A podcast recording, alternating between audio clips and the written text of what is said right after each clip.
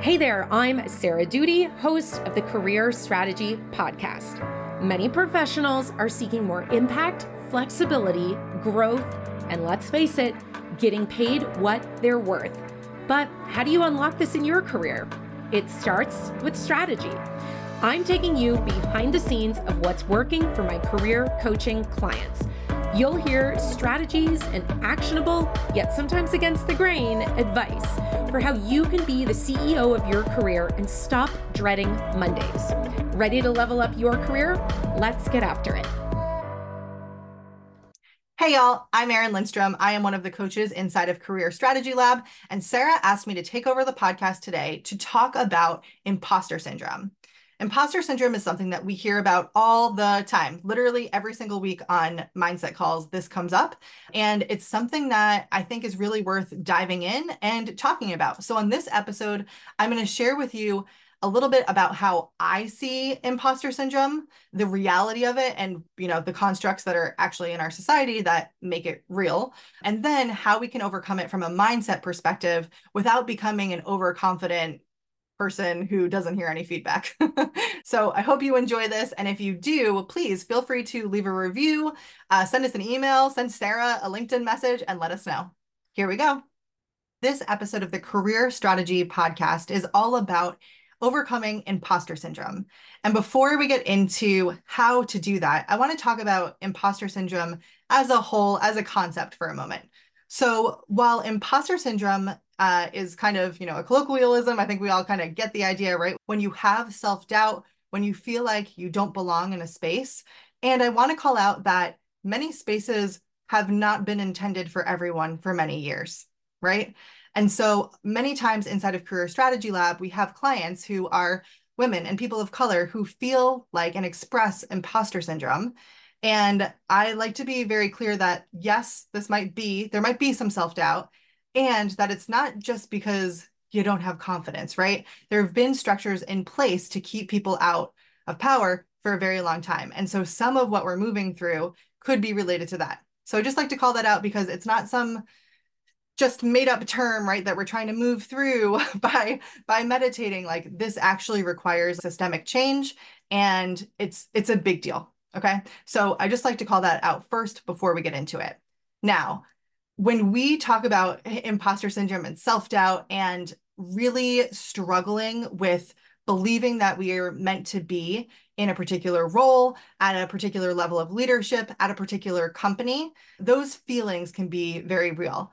And the beautiful thing about the process inside of Career Strategy Lab and of career development in general, when you're going through and reflecting on your career, many times you're extracting all of the amazing things that you've done to then share those stories on interviews, right? And so the process of going back and looking at things can be very uncomfortable. Many of us have resistance to that. And if you stick with it and do it, and if you really look at the things that have happened in the past um, and collect those stories, you, I mean, I see this all the time, like you become stronger, not only as a candidate, but as someone who is telling the story of your work experience. And it's an embodiment. It's not just about the knowledge of what you've done, right? It's not about a list of things that you've done over the years or projects you've created or apps you've taken to prod. It really is about whether or not you feel that and if you're communicating that to people because you may have done some really cool things and you don't give yourself any credit for it. So going through the process of doing a career assessment and looking at your past projects and really pulling out all of the things is very important. Okay. Unfortunately, or fortunately, depending on how you're looking at it, there is no easy button to overcome imposter syndrome. It's more of a process that requires you pulling evidence to show your brain and your subconscious mind, oh, yeah, I have done all of these things. And to kind of convince yourself, like, yes, you are worthy of being here. And sometimes that is a very quick boom, got it. Other times it takes a while. And whatever situation you are in, I want you to know that that's okay. There's no perfect way to move through this. Inside of Career Strategy Lab, we work with three different types of people. We call them career climbers, who are people who have been in their jobs for years, career switchers, who are switching from one industry to another. Sometimes it's um, within tech, but into UX. Sometimes it's totally outside of tech and into UX, um, and launchers who are just starting their careers in UX. And each of these kind of avatars have different struggles around imposter syndrome, but they typically come down to the same root causes that I'm going to talk about in this episode. So if you're a climber, this might look like questioning whether or not you're ready for a promotion. It might look like wondering if you can take on that next title and if you're quote unquote worthy of it. Spoiler alert, you are. For switchers, that imposter syndrome might come from really feeling like an outsider, from having experience that you have to leverage in order to sell yourself to get that next job. Sometimes, if you don't have that direct experience, it does lead to a lack of confidence, and that's okay. And what you need to do is learn how to leverage the experience that you do have and build that bridge so it's clear both to you on a confidence side, right? And to future employers that, like, oh, yeah, you haven't been in this industry, but you still can do all of these things. And if you're a launcher, this might come up as kind of like the beginning of things, right? Where anyone starting out can feel scared or afraid and potentially question whether or not they're ready for that next step and if other people will perceive them as worthy and ready. And yes, we are, we're, there's, everyone has a level of readiness, in my humble opinion. And I will explain more about how to build that confidence through this episode.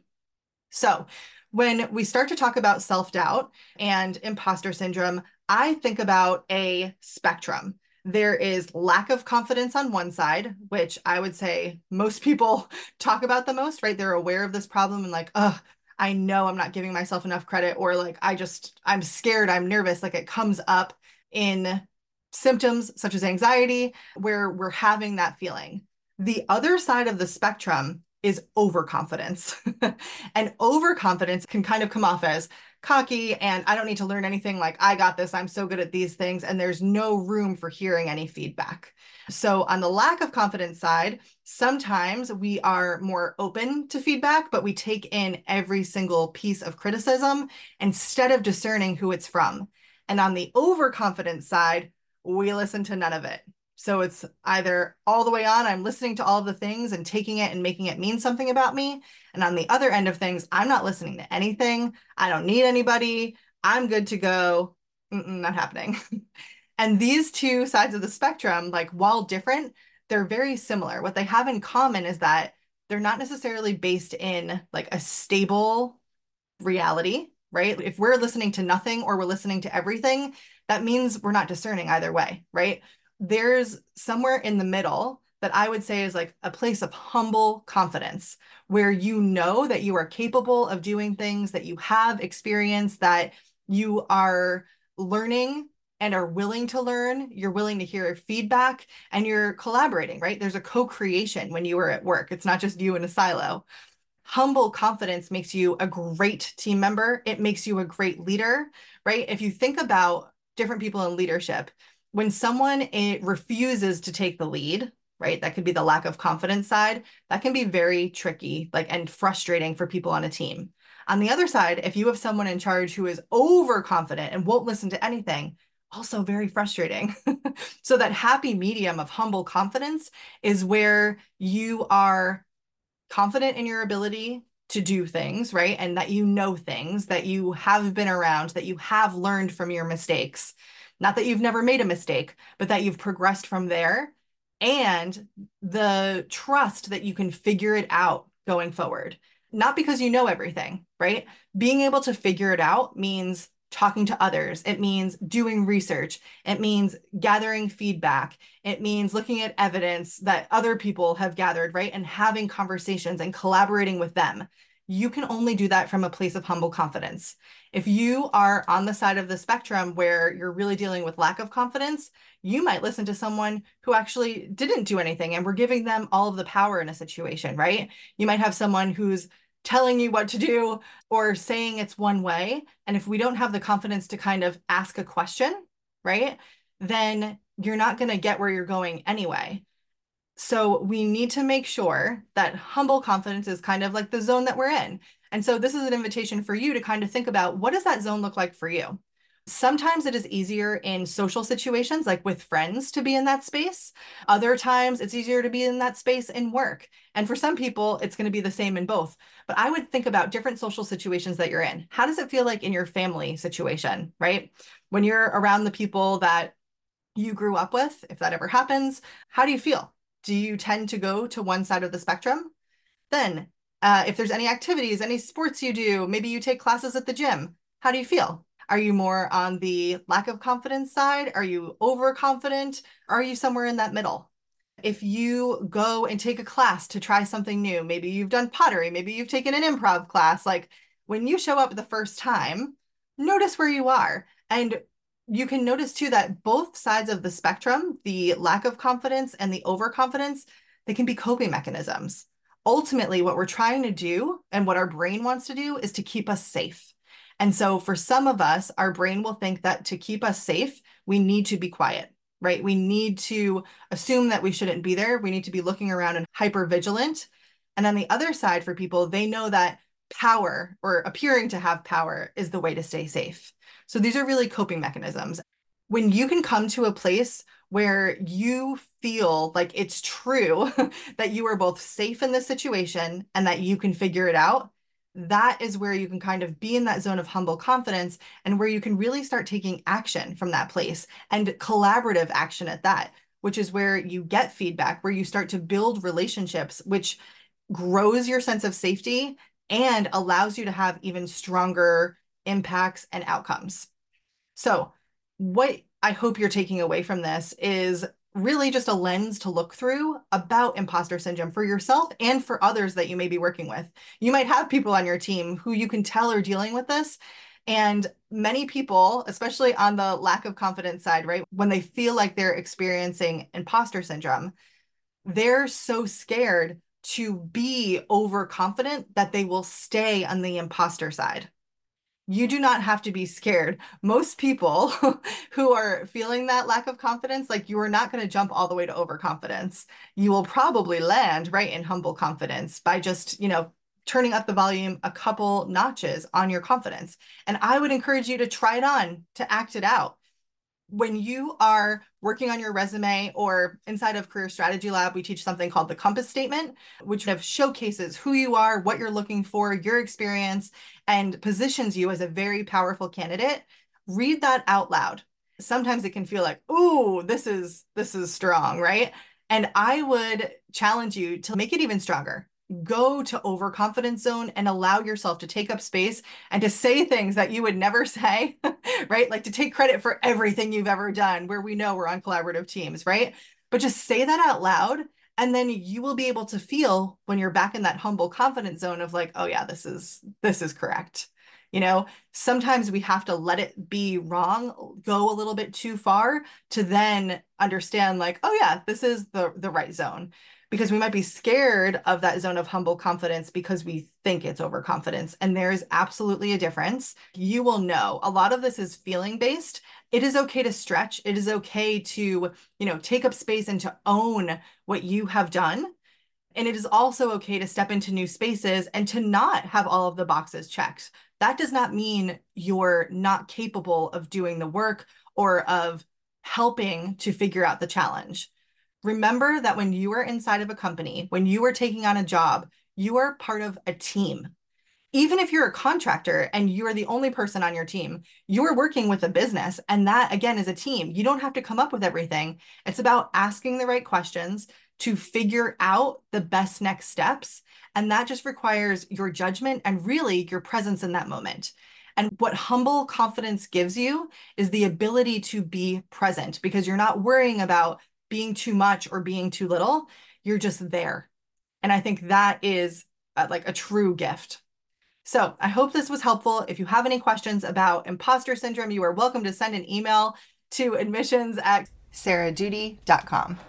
And we can talk a little bit about what might be happening if CSL uh, could be a fit for you. No worries if not.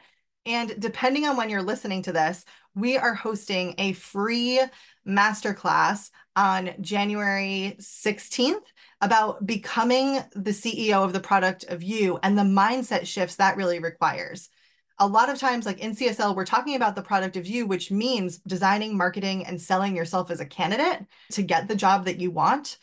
And there's a whole mindset thing that goes along with this because it's not always tricky, right? Like you can watch a YouTube video of how to redo your resume.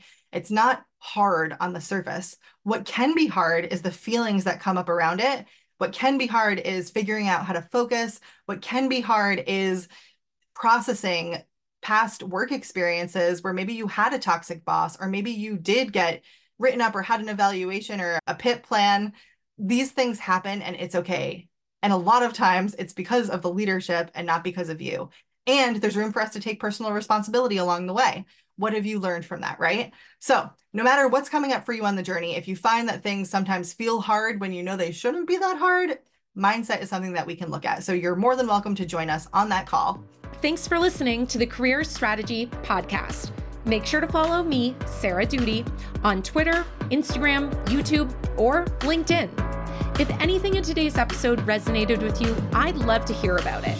Tag me on social media or send me a DM. And lastly, if you found this episode helpful, I'd really appreciate it if you could share it with a friend or give us a quick rating on Spotify or a review on Apple Podcasts.